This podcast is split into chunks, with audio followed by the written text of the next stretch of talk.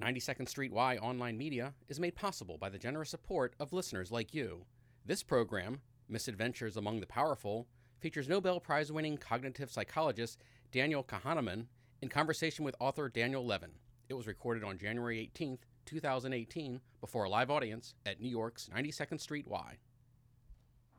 Well, um, I should begin, I suppose. That's, um, I know Daniel Levin because he wrote a book that is a serious book that made me laugh, and uh, and this is a this is rare, that particular combination.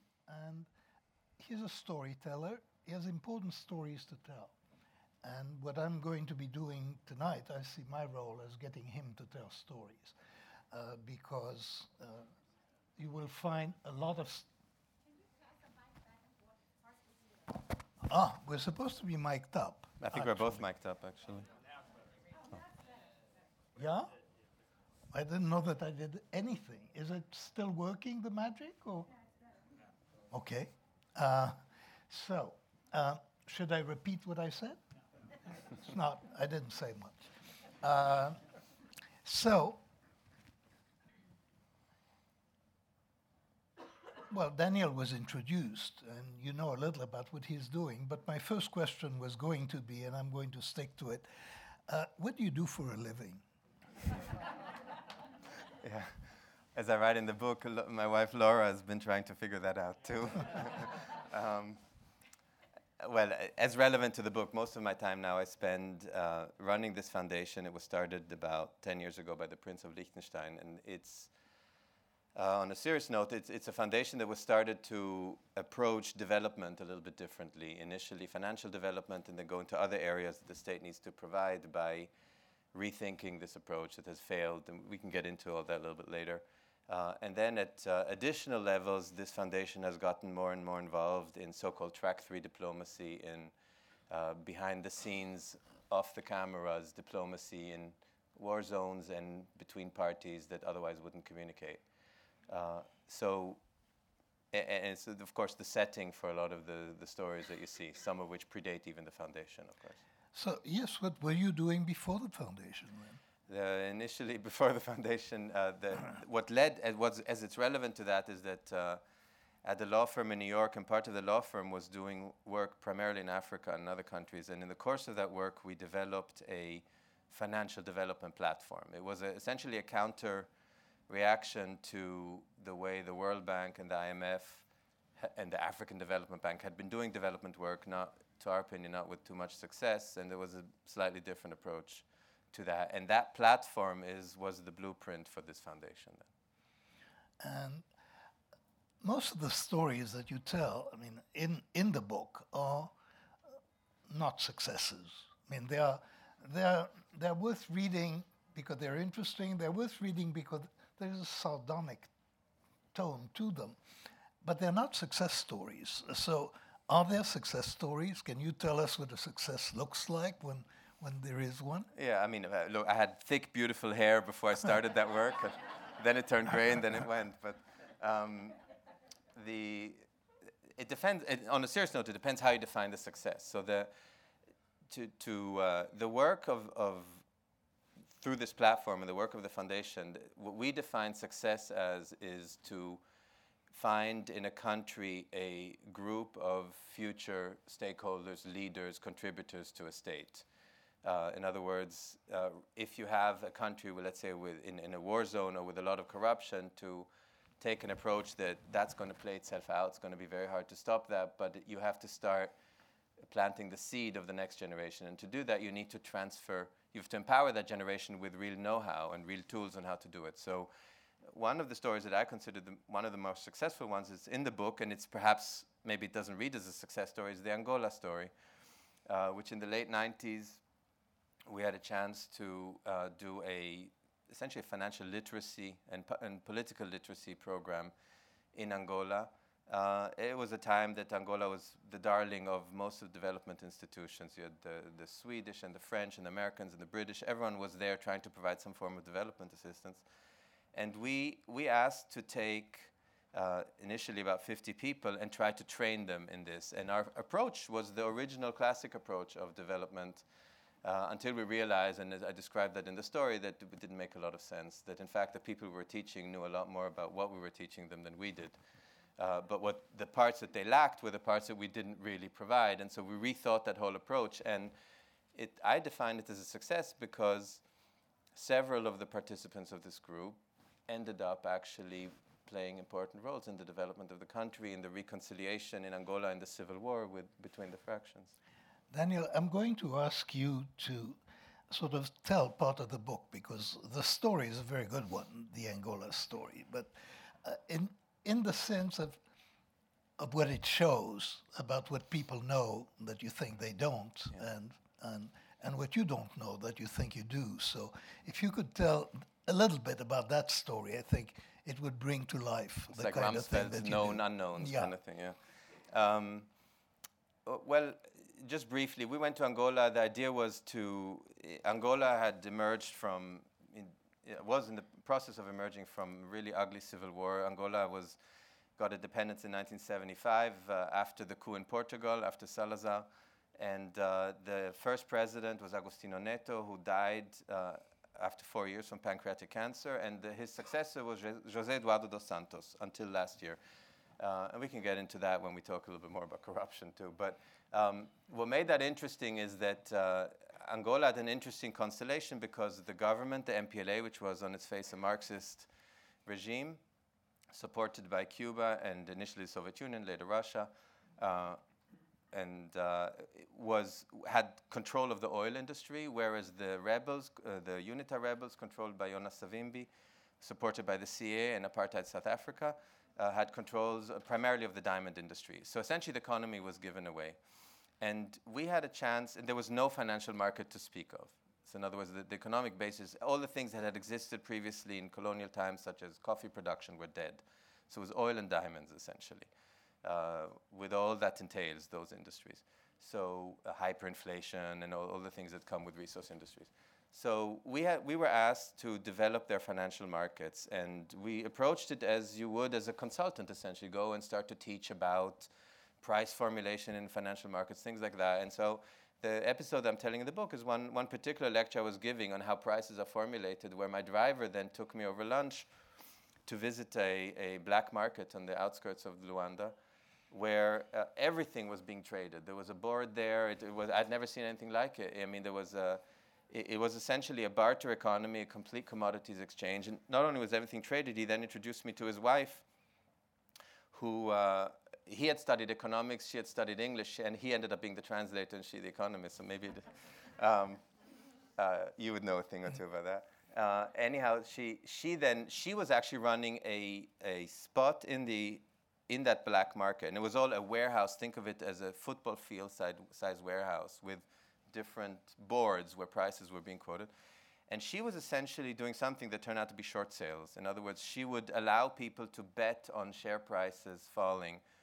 And she didn't know that those are short sales. She didn't understand the regulation, but she was extremely efficient. And she ran a business where she would arrange to lend the underlying commodities so someone could bet against it, which is the primary issue, in fact, in short sales, for those who know that. Um, and I, I, was just so, hum- I felt first, you know, amazed, then embarrassed, then humiliated, because here I had just given this lecture about supply and demand and Adam Smith and all these things, and, and uh, everyone was nodding nicely. And in fact, I was talking to people who knew that, and, and then it made sense. They live in a war, war economy. The one thing they know is the value of things, obviously. Uh, and it was one of those experiences that, that caused me to rethink the approach to development because we had gone about it coming in as the outside experts essentially. And this, this gets repeated thousands of times in whether it's in economic reform, in healthcare reform, it, it doesn't really matter, property rights reforms, where you really don't start with what the know how that's available on the ground and the talent that's available. But I mean, is there a way, picking up on that story, is is there a way to go from what they know to what they need to know to run a modern economy? I mean, that's. Uh, uh, yeah, I mean, what they really lacked is, and the, the, the pieces that they lacked is, first of all, legitimizing this economy. And by doing that, not only making it fair, but also making it available to the population at large. And so our approach moved away from traditional capacity building essentially to a much broader financial literacy. We started to write TV programs for the population explaining economic, basic economic concepts, things that we may take for granted, but they don't. For example, why you shouldn't hide your money under your mattress in a hyperinflation, forgetting fire and floods, just in terms of hyperinflation, why it is in fact worth less at the end of the month. Things like that, that that we couldn't understand that those are the real challenges they face. So you start to retailer everything based on what they need. So those were the parts they needed to regulate this, to make it accessible to the population, to educate the population on that. And those then became the parts that we provided. So your your approach is to work on the population or to work on leaders or who is it that you were trying to it's educate? both. The the the approach in terms of methodology is, is a separate question. The, the goal is to create a capacity, a technical capacity, and a popular inclusion in a state, whether that's a political inclusion that people vote and understand what they're voting for, whether it's a financial inclusion, whether it's people willing to register their properties or whatever it is, go for regular health checkups. It's all the same challenge. In other words, including a population. The methodology was that we, instead of providing solutions which are not really solutions, they're just cannibalized copies of the last project ex experts do, essentially. Instead of doing that, we, we had a platform that had good and bad examples, including mistakes, that we explained on how these things happen in the world. And then the, the, the people on the ground that we initially train make conscious choices. And they have two functions. One is to implement it, and B, to teach the next group. So to increase the knowledge base as fast as possible. And what's the institutional setup? Uh, you know, when you when you pick people who are, you hope are going to be the leaders of the country, how do you do that? And do they become leaders of the country? Yeah, but how to uh, select the right people? Yeah. I hope I was hoping yeah. you could help me out with that. That's more your area than mine. This is uh, this we learned over time in in different. I had mentioned to the Nigeria projects where the initially one of the mistakes we did is spend an awful lot of time trying to identify qualified candidates to participate. Uh, and at some point, we learned that it's almost impossible to anticipate who is going to be really good at it, and we started to accept a failure quota of about 50%. Um, that quota got a little bit better the more women participated. So we ended up learning that there were the more women were involved, the more motivation there was to actually do that job rather than be there for other reasons. Um, but the one of the most important lessons we learned is that no matter what the subject matter is, let's say economic reform, that you don't limit yourself to economists, that you start to branch, that you cast that net as widely as possible. And the wider it's cast, the more likely it is to succeed. So, returning to the Angola story, what made it a success? How do you measure? That In that success? particular case, that uh, out of about 50 people, between 10 and 15 ended up really playing important roles in the development of the country based on the tools that they acquired. That's maybe a very modest way of defining success, but that was what we had set out to accomplish. I mean, so was the society prepared to, to take them? I mean, to use the talents or to use what you taught them? Well, you know, I can only go by, uh, by uh, anecdotal evidence and also uh, acknowledging that it, I don't know if it's a representative sample, but I'll give you an example. One day, one of we used to fly there every month and spend a week a month there, and know, I was really basically eat, uh, living on malaria pills for the entire duration of those projects because you have it four weeks before, a week after, or the other way around. So my wife can attest. I started to hallucinate with the with the Lariam and all that.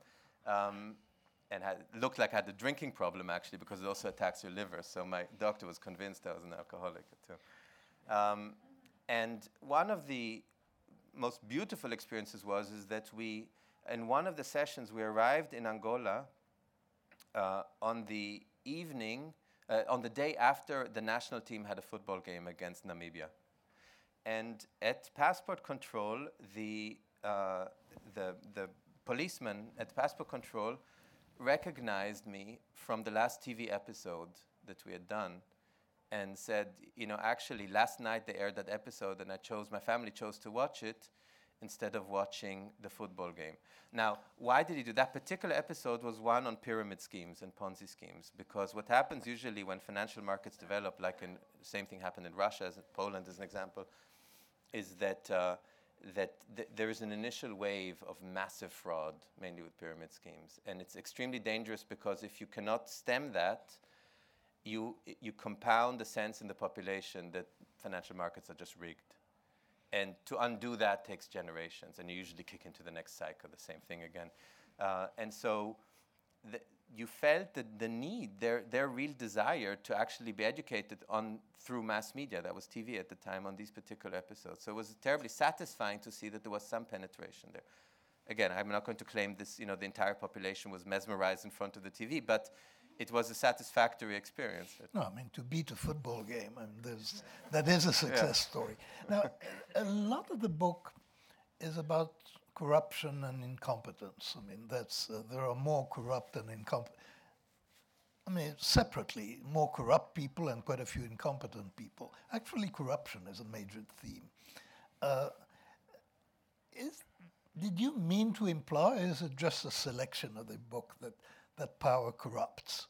Uh, certainly in the countries in which you operated. I'm not talking I mean, it's not. I'm not going to. Uh, you know, it's not revolutionary to say that power corrupts. Lord Acton wrote it in, in 1870, whatever, six or so, that power corrupts and absolute power corrupts. Absolutely.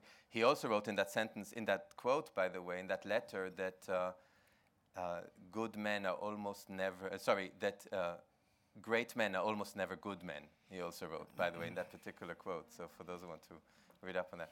Um, you know, you asked me the question, and, and I, I gave it some thought. Uh, I don't know that power always corrupts. And the only way, I mean, let's, let's define how I'm measuring it. Do people who, uh, who achieve significant power always succumb to corruption, essentially? Right? In other words, does, does, it, does it distort their behavior?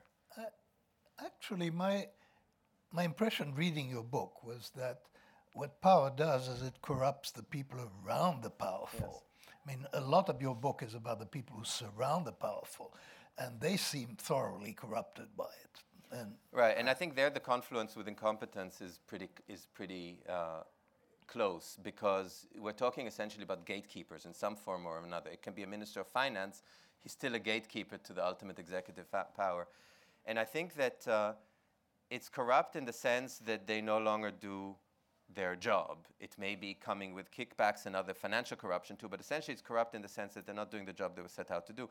But that's because we're misdefining their job. As gatekeeper, they view their job as being gatekeepers and keeping the gates closed, making sure no one else approaches the, the people in the center. So once you've defined it correctly, you, you dispel this problem. I think that uh, in terms of the people themselves in power, I, there are examples of of leaders also who have achieved significant power without being corrupt. Uh, you take Mandela as an example, and I, I, don't mean that was he a saint or not a saint, but um, Mandela measured, for example, when he the, the discussion came up who should be his vice president. He clearly wanted Cyril Ramaphosa, who's now you know, going, just was elected head of the ANC in South Africa. Um, Mandela wanted Cyril Ramaphosa and Joe Slovo, the head of the South African Communist Party. Everyone else in the executive committee of the ANC, Walter Sisulu, Oliver Tambo, all the other leaders wanted Thabo Mbeki. He was clearly outnumbered. No doubt Mandela had the moral authority and all the cachet to be able to say, well, I want Cyril and Cyril's my man. And he said, that's fine, it's a majority vote and I'll succumb to it. And he regretted the vote terribly after Thabo became president. So he stuck to it. So it's one of those, and he showed that, that ability to, to not use the power that he had. And he didn't do it for narcissistic reasons. He didn't tweet it right away or anything like that. So essentially, it was just the way he was convinced that that, and it's not that he lacked regal instincts, it's just that's really how he functioned. So, so I think there are examples in history where you, you, you don't really see that, even in modern history. And in Mandela's early years, the people around him th there was a certain um, there were essentially maybe it was just the initial euphoria of him coming out being president, but you felt a different quality of of gatekeepers around him than you did much later, and then later with Thabo and certainly with Zuma afterwards. So you see the cascade of the corruption of the concentric circles around the leaders. There's some correlation between how the leaders themselves behave too. Uh, have you seen in all your experiences that cascade of corruption being arrested, being, being stopped. And is there a way of stopping it? Uh, the, you know, the, I've not really seen it be stopped. I've seen it be sort of really brought to the to the surface and made almost legitimized or official in a sense. You know, one of the most beautiful examples. I didn't witness this myself, but I've witnessed this example in other cases. But it's um, well documented uh, that Mobutu, when he was uh, the president in Zaire at the time, now the Congo, uh, he had a beautiful formula. If he needed five million dollars for whatever, a new palace or something, uh, he would always ask for 20 because he knew that the central bank governor would need five and the assistant of the central bank governor would five. Mobutu's assistant would need five and he would get five. So he, he completely accepted the whole process. So I don't know if that interrupts the cascade or, or, or actually compounds it, no. but it certainly, it, it, it sort of makes it a very, the question is really, is, is official corruption still corruption? But in that case, and can corruption be reversed? Have you seen it reversed? Uh, I've seen corruption reversed. I, I had a, a, a, really memorable experience in one of the Gulf monarchies about 12 years ago, where I was asked to uh, create an anti corruption authority or sort of a task force. And um, it, it, the person in charge of it was a member of the royal family, one of the princes, uh, obviously fabulously wealthy, multi billionaire, and so on. Uh, and we spent about, about four months on this with budgets, with you know, organizational charts, with everything, even selecting the team members. And, uh, and I'm going to not going to even embellish it, but I'll give you the whole story so you really get the flavor of this.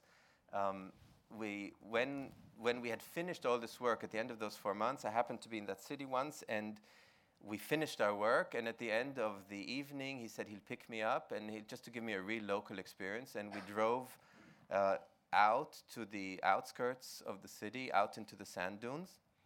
He told me it was it was beautiful, you know, beautiful under the sky, and this is the place he used to go as a little child to play with his father. It means a lot to him. We'd roll down the the, the dunes, and you'd just be a child again, how much he loved it. Barefoot, I was in a blue suit with my, with my pants rolled up. Um, and then at the end, we, we sat and uh, drank some tea. And he said, okay, so the only thing that still remains to be done is to discuss my pension fund. And I had no idea what he meant. And, of, and then he explained that, of course, he meant uh, out of the budget that the country was paying for this anti corruption authority, what would be his kickback, his part. And this was the chairman of the Future Anti-Corruption Authority, uh, and, and, and so ridiculously wealthy, it, it made no sense. Uh, so I was convinced that this is a candid camera or some kind of an IQ test or something, and, uh, and he was dead serious, and the, the project just died. So why am I, I'm, I'm telling you this story because uh, the, the, project was dead. Um, he, in fact, I remember once driving with my family to my sister-in-law on Thanksgiving, many, many years ago. Remember that drive? And, uh, and uh, he called, and I was in the car on the phone, just said, I just want to make sure that everything's okay, as if I was still considering this thing. I actually remember that. He then became a minister, and uh, that episode became known in the country, not, not through me, but somehow that leaked. Uh, and they did a real investigation and made a decision that uh, to remove the, to outsource the anti-corruption authority in that country to a non-national entity that would have full executive powers to do it. So, in that sense, they, it was one of those rare cases where you felt that the country really realized that they couldn't, that, they were stuck in a chicken and egg kind of situation, and to do that, they had to place it outside. What you mean by the country? The leader of the country? The leader of the country. The leader of a country ended up ended up saying we really we're, it's almost an existential threat. If we're really going to be serious about that this rot. Because the Gulf monarchies face this challenge they're facing it now with the taxes they're introducing that it always was a deal with the population which is we don't tax you we don't touch you and you don't touch the you don't you accept the fact that we're monarchs because we're tribes that simply got here a little bit earlier than others uh, 200 years ago. Uh, once that balance goes away and you start to tax or there's too much corruption you see this now playing in Saudi Arabia, suddenly the balance falls out of whack. And so the leaders view this issue of corruption as existential, not very different from the Chinese president. Xi Jinping views corruption as a life threatening issue to the survival of the Communist Party. So they do take it quite seriously. And I believe that he is a person who does try to reverse. You can argue whether he's settling scores or getting rid of people who were appointed by Jiang Zemin or Hu Jintao before him. But he is deeply convinced, and I'm deeply convinced of his conviction, that he views corruption as probably the biggest possible threat to the continued uh, power of the Communist Party. And, and he can do it. What about Ukraine? Have you, is Ukraine one of the places that you've visited? No, no. The, No. My Ukrainian experience is limited to the uh, the Russia story in the book because the person in the in the story ended up being a Ukrainian. Then, no, but U- Ukraine is is you know fabulously corrupt by reputation, obviously. So uh, i it's the And they try to outsource the anti-corruption. Right, but they have, but but the Ukrainian situation is is one other countries face too, which is you need a modicum of political stability in order to even tackle these issues. So, um, you know, I, I do believe corruption can be extremely destabilizing, as I just said. But if you really want to tackle it, you need significant centralized executive power to tackle it. If you d- because you are fighting against very powerful vested interests.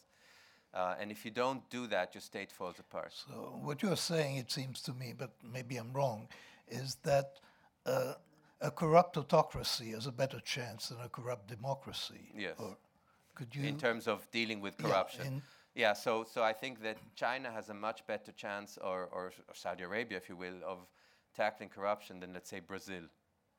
Uh, and I don't think that's debatable. Brazil is, is deteriorating ro- by through the rot, essentially. And there's no, s- no, not mi- no military, no political, no moral authority in the country that has the ability to, to, st- to hold that tide. Now, back to the to what you try to do. Does that mean that you would not even try to operate in Brazil? Or I mean, Uh, you know, that sort of what, gets you what are your criteria for deciding what's feasible and what not? Yeah, I, I think you wouldn't. I wouldn't try to tackle the corruption issue in Brazil before I tackled other aspects, such as creating an independent judiciary that's really independent from the executive branch, something the U.S. maybe should consider one day too. Uh, uh, but but I think that before you tackle, I'll give you an example. I've uh, someone uh, I became friendly with over the years called Ibrahim Mayaki, who was the prime minister of Niger and then played a significant, uh, the senior position in the African Union. Um, he was prime minister in Niger during the Gulf War when he was trying to tell the White House that they didn't sell any any uranium to uh, Iraq, but no one would want him to even say that because it was inconvenient for the narrative. Um, he did a poll when he was prime minister in his population, trying to asking the population a menu of questions what they ca- to rank what they cared about the most, and it was the usual thing. It was uh, corruption, safety, health, clean water, school, uh, all, all the, tr- the traditional things you would expect in, in Niger, one of the poorest countries in the world.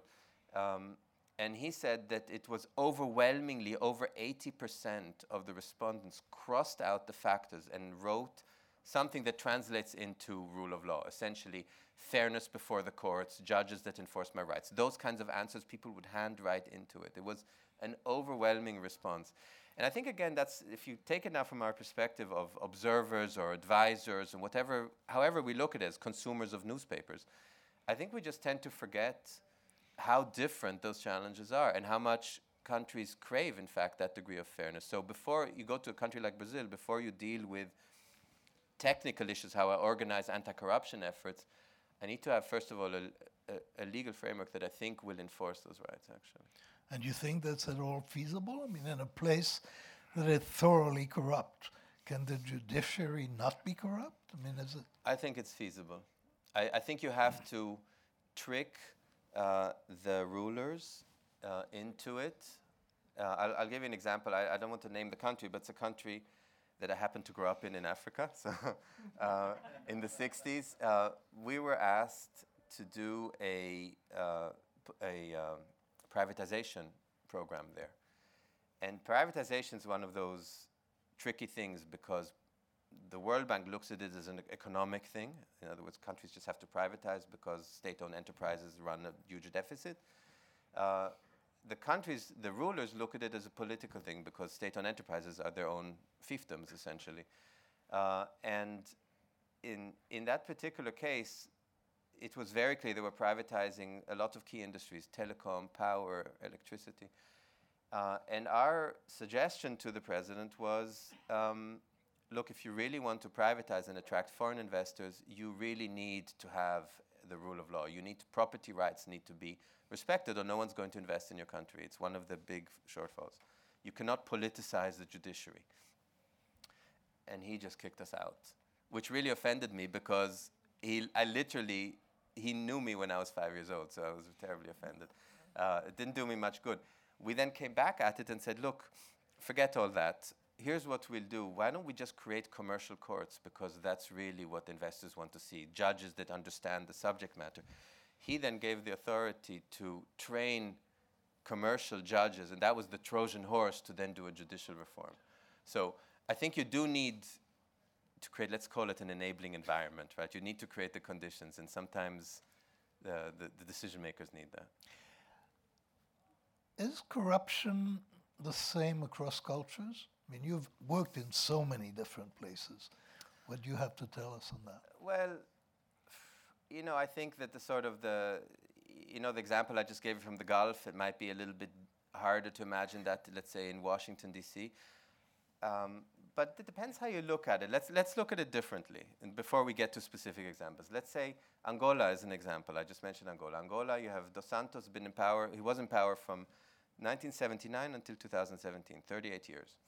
Uh, absolute power, complete autocrat, an extremely corrupt elite in Angola. Without a doubt, no one would debate that. Even they wouldn't debate that. The only question is whether they're entitled to it or not. Okay? Uh, let's look at him. He, he, an autocrat. He has a beautiful daughter, apple of his eyes, who gets put in all the key positions. Okay? Her husband, his son in law, a failed businessman in his own right, gets an awful lot of privilege. And his son, Jose Jr., literally called Jr., you can't even make this stuff up, gets put into the family business and the state owned enterprise. Clear state corruption. And you think, hmm, where have we seen that kind of a constellation before, right? So, uh, so I don't know if these things are all that different. I think that, uh, you know, I think an example like what I mentioned with Mobutu is a little different, but it's different in Africa today too, unless you're, let's say, in Equatorial Guinea. I mean, there are, of course, places where it's that simple and that crude, essentially. But I think for the most part, um, the elements of corruption, the, the axiomatic ingredients, the parts that need to be there are universal. The sense of entitlement, the sense that you, you commingle state funds with personal funds, that uh, after a certain amount of time in power, you view yourself as a savior of the nation, and then that moves towards godlike features eventually after a few decades. So I think you reverse engineer it, there, the difference has happened more when you have a, a, legal and institutional framework that combats it. So, for example, term limits are extremely important, enforcing term limits. It will be fascinating to see in China whether the president will extend it beyond the second uh, term as a president, whether he may leave the presidency and hold on only to the Central Military Commission like Deng Xiaoping did. And if he compounds the power beyond the considerable power that he already has now, whether that will change, transform how he rules, I don't know that. I don't think so because at least the assessment so far has been that he's really driven by by uh, non-corrupt incentives, but term limits are one of the key elements. So in, in that respect, you do see differences, of course, between countries. Yes. Uh,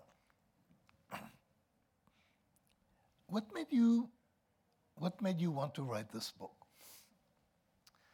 Uh, you know, the book. I mean, the stories I, had written had written before that. I always wrote diaries, so that I had the stories and many more. Much to my family's chagrin, they had to listen to this stuff for 20 years. But the the thing that wanted that made me write it was that I felt that. Uh, power has certain I don't know if it's axiomatic components, but certain elements that, that are common denominators that keep showing up. A certain you know sense of entitlement, greed, Uh, eh, cruelty sometimes, things like that. And I, I, I try to take 10 different angles of it and show them in each story. So each, each one of the stories has one of those elements in it. Manipulation, the Russia story, which is all about manipulation, of course. And, and that's what that, that was the I mean, you're blueprint. yeah. tantalizing us. I mean, can you give a can you give an example? Well, manipulation. I mean, the Russia story is one. where I'm the one who's manipulated in the story by this. So it's, it's a lot easier when you're the fool because you you know you can just write the truth. Um, the you know the, Russia was was a situation where uh, through a lot of discipline, the a, a person I had met uh, about 12 years ago and was a very visible and loud member of the opposition to the president, uh, and uh, a, quite a well-known person in the country, had uh, stayed in our home. We became really quite good friends, and suddenly disappeared on me. And he was a very, very loud opponent of the president, and he resurfaced, you know, just a few years ago in the Ukrainian crisis. Actually, you asked about the Ukraine, as the henchman, one of the main henchmen of the of the Russian president, out of the blue, and and to watch that discipline to maintain essentially a sleeper function over eight years that I, in, in the interim for me was eight years in this story, you know, was incredible. Uh, the story in, in Dubai in there is, is about it's manip- me essentially fooling myself because of my desire about something. Now, Dubai was where I just couldn't see the obvious lies that were being told to me because I was asking myself the wrong questions also. And I, I was so driven by wanting to do a particular project that I just couldn't see what was obvious to anyone on the outside. So, so yeah, I just took those elements, of course, uh, like, like manipulation, like deceit, like greed, like uh, you know, just cruelty, and planted them into each story. I mean, you didn't have to plant them. You picked the stories. I ba- the, the stories were th those motifs of each one. Yes, the stories are, are true stories. One would assume so. Yes. Yeah. I mean, some stories are actually recognizably true. So, Yes. how much care did you take to hide the identity of the characters? I, I didn't. Uh, the, the only times I really hid them, more so in the next book than in this one, is if I I really anonymized them without being able to reverse engineer them. If I felt that the person was a victim, essentially, and I didn't. I wasn't trying to be cruel, of course, uh, or not a bad person. No reason to embarrass.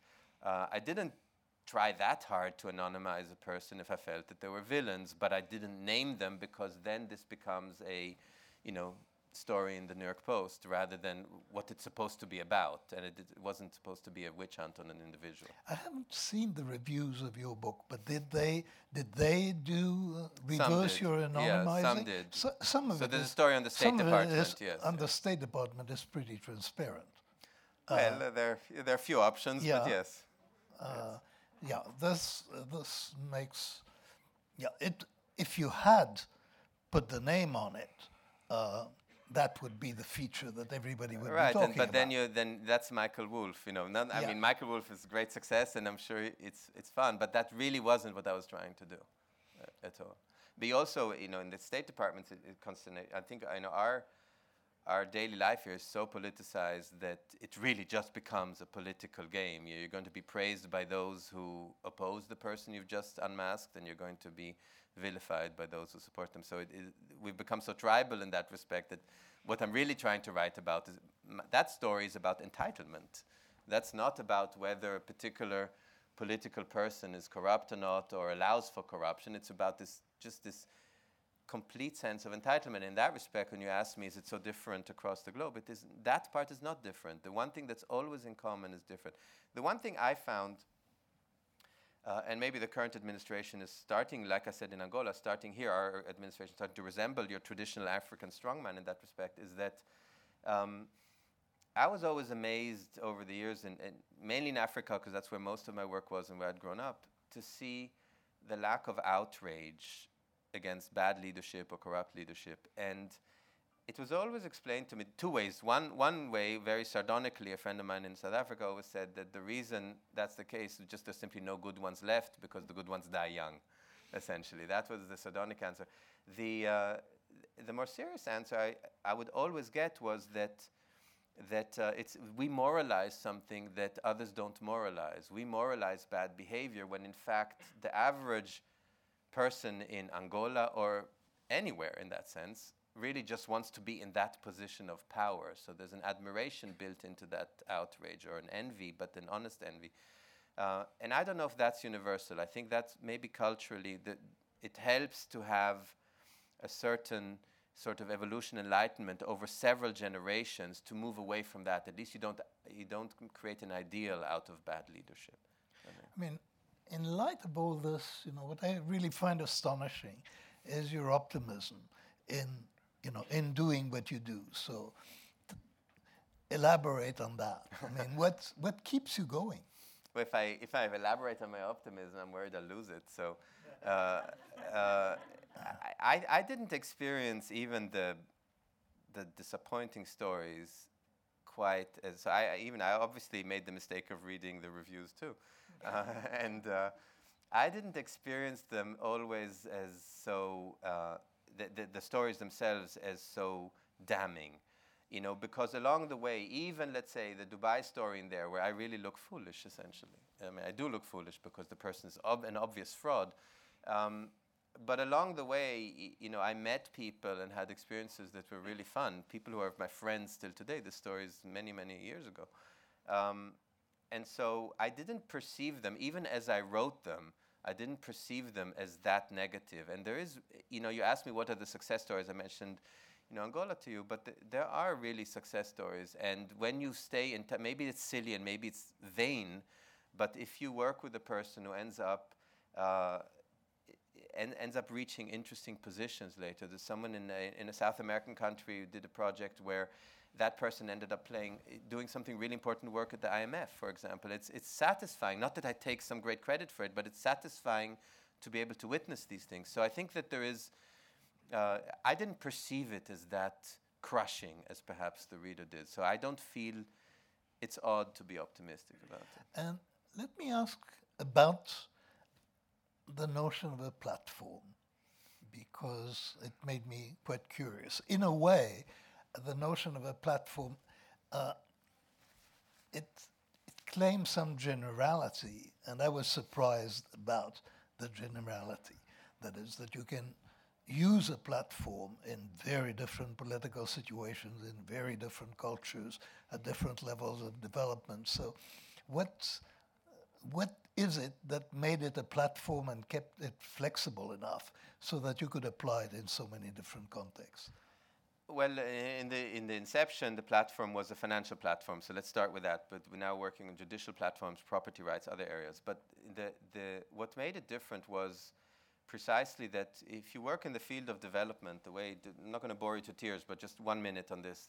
Generally, the way development works is you take any country, let's say let's say uh, Indonesia needs a financial literacy program, okay, with all the challenges, a lot of islands and distance learning. Uh, so then, uh, let's say the World Bank or the Asian Development Bank has that project. They will do put out a tender for consultants. Usually, McKinsey or something like that wins the mandate. Um, and the first thing that happens, and that's why 80% of these development projects never see the light of day, is that the project, even though it gets defined by the target, it ends with a diagnostic study. So basically, you get a platinum plated 50 page report that gets submitted to the Minister of Finance in Indonesia, then, and then it's a go implement. So, of course, this ends on some shelf, nothing happens. So, that's the first mistake that happens. The next thing, if you're lucky enough in the 20% of the cases that get implemented, the McKinsey, and I'm not trying to vilify McKinsey, it could be any consultants, okay?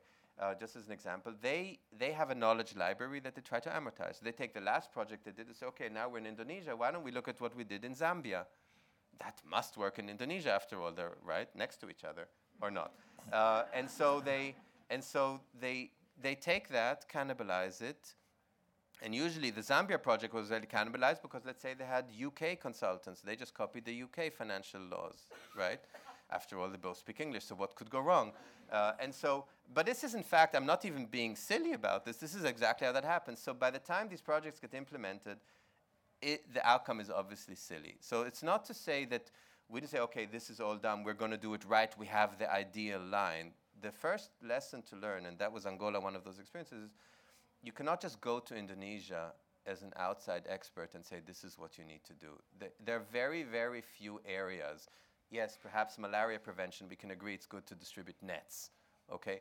Uh, uh, or if you really want to make sure you don't have too many diabetics in Ethiopia, maybe Coca-Cola shouldn't offer free Coke, right? I mean, there are such things. But in terms of more, you know, detailed projects like that, you're going to do that, you have to have a broad menu of options that they can implement ba- based on good and bad examples that were done elsewhere in the world. And you have to show the consequences of these decisions.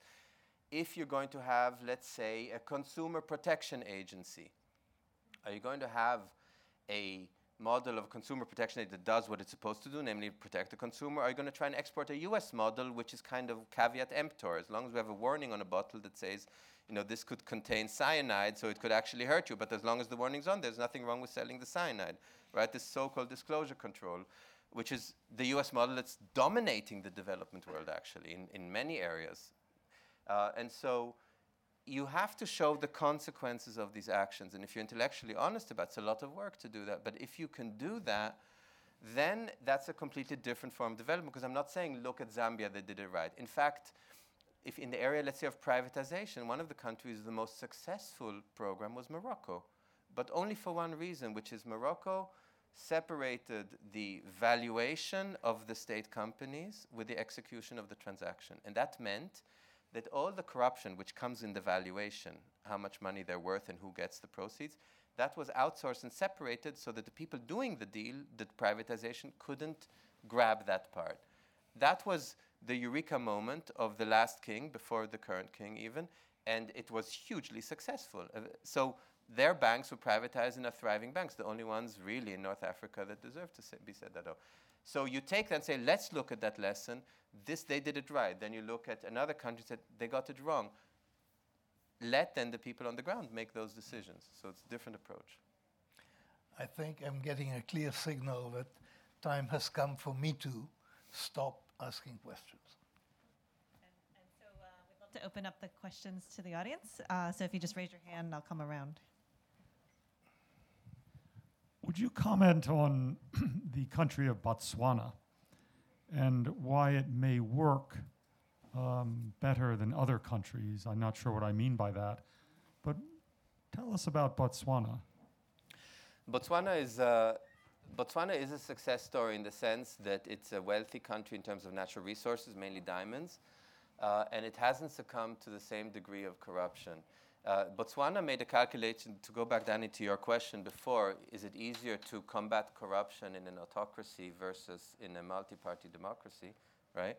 Botswana is a good example where uh, you want to tier your development, and they made a conscious decision to first make sure that they don't have massive corruption, and then at a much later stage work, worry about multi-party democracy. So their and their transitions as a result became peaceful, but in a controlled environment within a ruling party. It was the wise decision to make. Uh, and, and the only one in the Southern African development uh, community that actually worked. Even Zambia, a neighbor of Botswana, you know, I went, uh, uh you had Kaunda. This is another, by the way, another little thing. Um, Mandela was one of the few independence liberators who also governed in a clean way. That's, and because that was one of our fallacies to think that an independence hero necessarily is good at governing. It's a totally different skill set. Why should you be? So if you look at just Africa, and this can translate anywhere, you had, you know, except for Nyerere in Tanzania, you had Nkrumah, Kenyatta. I mean, most independence leaders somehow or other became corrupt when they were in power. And I'm not, I'm not talking about guys like Mobutu, because he wasn't really the independence leader, it was Lumumba in, in Congo um, in, in uh, Zambia, Kaunda, which, and that was what Botswana looked like as a bad example. You had Kaunda, who was an independence leader, became corrupt, and the person who followed him is Chiluba, who was a trade unionist, whom I met several times. Really charming, great guy. Um, the only giveaway, I'm sorry this sounds a little catty, but the only giveaway that there was perhaps a slight Machiavellian or Napoleonic streak was that he was very short and wore huge heels. uh, so that's the only telltale sign, whether it's Sarkozy or, Be- Berlusconi or others who just can't handle their height, right? So that's a, a little bit of a warning sign. But, but that was the only giveaway with Chiluba. And Chiluba, he was railing against Kaunda's corruption, and, uh, and it was time to open up to multi parties, and they opened up to multi parties. As soon as Chiluba was in power, he became extremely corrupt. And Botswana looked at that and said, we have to shelve the multi-party thing, which is essentially a Western export item, right? Especially it's so funny coming from the US in a two-party system, right? I find that always funny that we export multi-party democracy. Uh, but, and, and, they looked at Botswana and said, let's make sure with the resources that we have that we don't fall into the corruption and Dutch disease and all the things that happen when you have natural resources. Worry at a much later stage, and they, they did that successfully and had peaceful transitions from one to the other. So it was, uh, in Botswana and Senegal for me are probably the two most successful stories in Africa in terms of one multi-party, one not multi-party, but had peaceful transitions. Um, I want to say, first of all, I really enjoyed the book. Um, and I related with the Middle East part uh, from my own personal experiences. Uh, I'm actually going to cheat a little bit and have a two part question for you. Uh, one is speaking about cultures and corruption. Uh, you know, there is corruption everywhere. We have corruption in the US, it just happens in a different way. After you finish your Senate term, you work for a consulting company, and that's basically the corruption. Sometimes before you finish Before you finish as well. Yeah. Exactly. Uh, but I always wonder why certain countries like Scandinavia, you know, and Transparency International and where they are, that they are, they have a better control of corruption compared to other places. Uh, I'll take Lebanon, for example, uh, country I know dearly. Uh, the French sent in the 1950s an economist to go and try and reform their economic system. And after months of study, he came back and he said, Don't touch a thing. If we touch anything, this entire financial system will collapse. And it's, it's a very well known anecdote there that was a true anecdote. So I wonder, and I want you to see with your experience a little bit, and you know Lebanon well as well. What's the cult? There, there must be some kind of cultural uh, connection there, other than the macro corruption that occurs in the world. The second question I have um, deals with that micro, which is your personal relationships, which I found fascinating. One of the favorite parts for me about the book is the psychology of dealing with people and with the different characters. And I think that's something that this discussion discussion's kind of skipped over a little bit because it's actually one of the more fascinating parts. It's not just what happened in Angola as, as in macro, but also how to deal with people. And I think that is something that is truly uh, fascinating about w- what brings out that corruption in people, that pursuit of power. And I would love to hear a little bit more about both those subjects. Do you want to say anything? No, no. I'm Well, uh, glad that you. Uh, first of all, the the uh, the second question, I think I, I don't want to get too much into that because I'd rather spend more time on the first. I don't I don't um, work on the assumption that there are meaningful cultural differences on an individual basis. I think there are differences in environments, uh, and I think that uh, people under stress make compromises that perhaps when you're not living under stress, you have the luxury of not being exposed to. So uh, I, don't approach countries, and I certainly don't do it by national borders. We can talk about, you know, religious cultures, language group cultures, things like that that have different identities. But I, I think that's a, it hasn't served me well to make those delineations. When it comes to Lebanon, look, I- know how much it means to you, and, and obviously uh, we met on a flight to Lebanon once, many years ago, full disclosure, to Beirut. Um, uh, I, I look at Lebanon as a failed state, essentially, and I think that uh, it's a proxy state. You have, we don't have to get into the whole history of Lebanon, but even within the, the groups themselves, you have, even let's say you look at the Shia militia between Amal and Hezbollah, you have, you, you have a failure essentially. You have a constant conflict, and in that kind of a situation, it doesn't really work. Lebanon reminds me um, because I was just thinking of the strike of the garbage collectors, essentially, because you have huge heaps of garbage that heap up in Beirut. Uh, Lebanon reminds me of this joke that uh, in the book, a friend, uh, someone, a, a Kenyan person uh, who was interning at the UN tells me. Uh, this story basically, it's a, in fact, the true story is that Uganda and Singapore at independence had about the same GDP. That's actually true. Uh, and you look at the development of Uganda and Singapore since. And so the joke is, let's say that a Ugandan and a Singaporean have studied Oxford together in the 50s, pre-independence, go back to their countries, each become finance minister because they, they read economics. And, uh, and uh, one year after they're in power, the, the Ugandan go visit, goes visit his friend in Singapore, sees a whole city-state rising, Lee Kuan Yew's vision and so on and so on, is amazed and says, my goodness, how did you do this? He said, it was really quite simple. His colleague says, you know, let's say we need a new road. I put out a tender. Some company won the contract. I took 10% for myself. The road got built. And he was very impressed. He goes back, and then the Singaporean visits him a few visits later, reciprocates the visit, and looks out and sees nothing but shacks and dirt roads and open sewage, which, by the way, is not Uganda, but I'm just, just better story that way. Um, and he says, What happened? I thought we talked about that. And his colleague says, I don't know. We, I, we did exactly what you did. We, let's say we need a new road. I put out a tender. Some company won the contract. I took 100% for myself, and nothing got built. so, so I think that uh, Lebanon is approaching that. That's the point. So that's a separate debate. You know, how much corruption is actually healthy for the development of a country? I don't want to get. That's a lot of moral hazard in that, and I'd rather not tape that session. So, uh, but essentially, I think Lebanon is is critically, aside from Syrian involvement, Hariri assassinations, the whole farce now with Hariri in, Sa- in Saudi Arabia, and all that. You see, it's a failed state when your prime minister can be forced because he's a dual citizen, which was a shakedown too. By the way, he was just trying to get his assets there. So I think that you look at all these signs, if you don't look at, Lebanon as a failed state, you're going to miss the boat. And I think Lebanon has, a, has reached that point in the joke where we're close to the 100% level, where in fact stuff just doesn't get done anymore.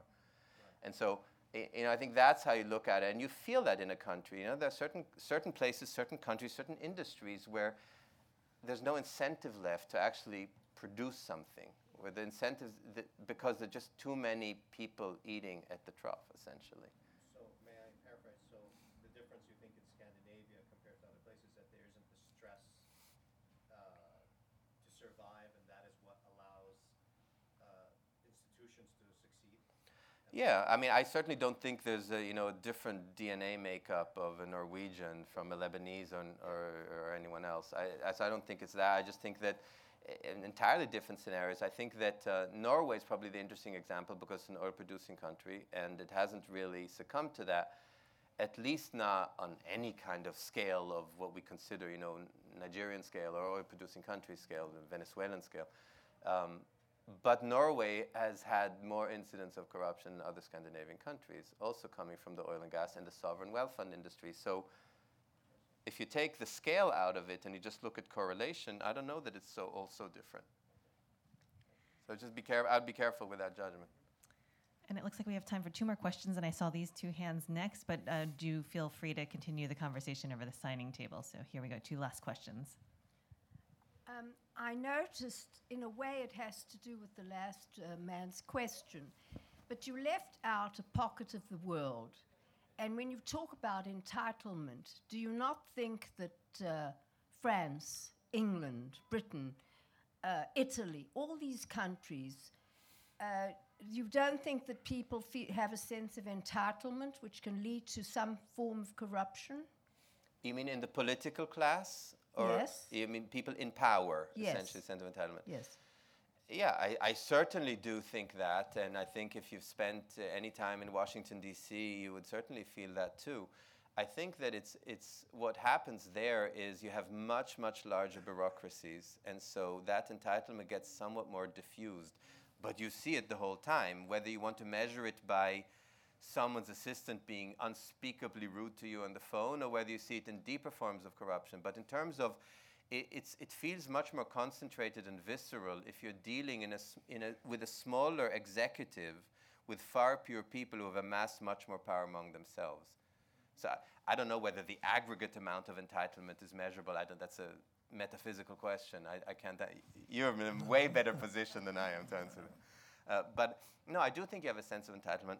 I think in, in many cases, my personal experience, uh, and friends of mine will attest to that, that I find it far more infuriating, let's say in the Western Hemisphere, to encounter that entitlement uh, than, than I do, because there's, there's something about this, bu- this bureaucratic entitlement that's really Kafkaesque, that's so infuriating, that I much prefer the sort of charismatic villain. That's a- just a personal preference. At least you're entertained. the other form of entitlement is not only entitled, also bores you to tears. So, so if we're really going to get into generalizations, at least, but I would never claim that you don't have that massive sense of entitlement. Yeah, so um, just first, in before I begin, in regards to your previous question, um, I think it might be um, nice to take into account that Lebanon was colonized, whereas Scandinavia has not been. Um, but anyway, in terms of questions, um, I wanted to ask about some of the paradoxes um, inherent to development economics, given that um, development is well and good, but can you really have so much development when at the same time you have a lot of exploitation of Africa and, I mean, mostly Africa, but Latin America, the global south? Like, how much can development help when at the same time you have multinational corporations coming in, um, aggressively marketing soft drinks, um, extracting resources, etc., um, which can in turn lead to more corruption and uh, uh, inferior quality of life? And also, to what extent will um, helping a country, developing it, extend when uh, it doesn't benefit the West? For historically, it just hasn't gone that well. Get, going back to um, Mossadegh being deposed in '53, to Allende in the '70s, to um, even dictators, whatever your opinions on them, being deposed today, um, stemming less from their human rights violations than from the fact that their policies have not been beneficial for the West. Like, to what extent does development stop when it stops being beneficial for the West?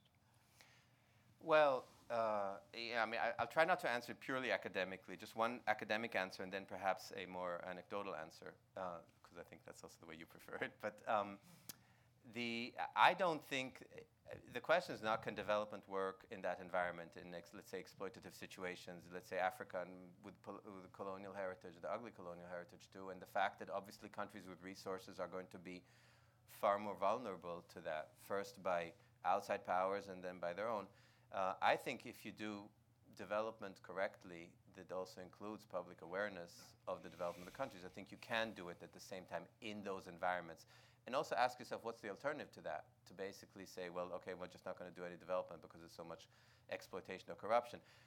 The, the way to look at it, perhaps, um, and this is, this is in fact true. In 2005, ExxonMobil uh, signed uh, oil deals in Chad. They had done deals in Chad, Chad, one of the poorest countries in the world.